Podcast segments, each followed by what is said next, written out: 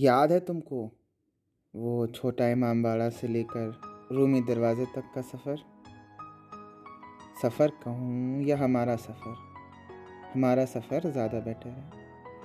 तो याद है तुमको वो छोटा इमाम बाड़ा से लेकर रूमी दरवाजे तक का हमारा सफ़र? याद तो होगा ही, भूलोगे भी कैसे? कुछ सर्द मौसम था, सूरज सिर पर था और मैं बुझा हुआ था। उदास मैं था, पर तुम्हें मनाने की भी सारी ज़िम्मेदारी मेरी थी। सारा दारो मदार हम पर था। रूठे होने के बावजूद भी तुम्हें कैसे मनाऊं, ये सोचते हुए मैं तुम्हें लेकर रूमी दरवाजे और छोटा इमाम बाड़ा आ गया। हमने खूब मस्ती की, हम घूमे फिरे और न जाने कितनी ही बातें की। पर जो सबसे यादगार था, वो कैसे भूल सकते हैं? हमारा घोड़ा गाड़ी का सफ़र। हाँ घोड़ा गाड़ी का सफ़र।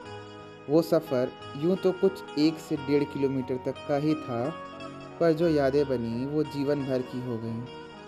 तुम्हारे लिए शायद, तुम्हारे लिए शायद जीवन का पहला एक्सपीरियंस था घोड़ा गाड़ी का।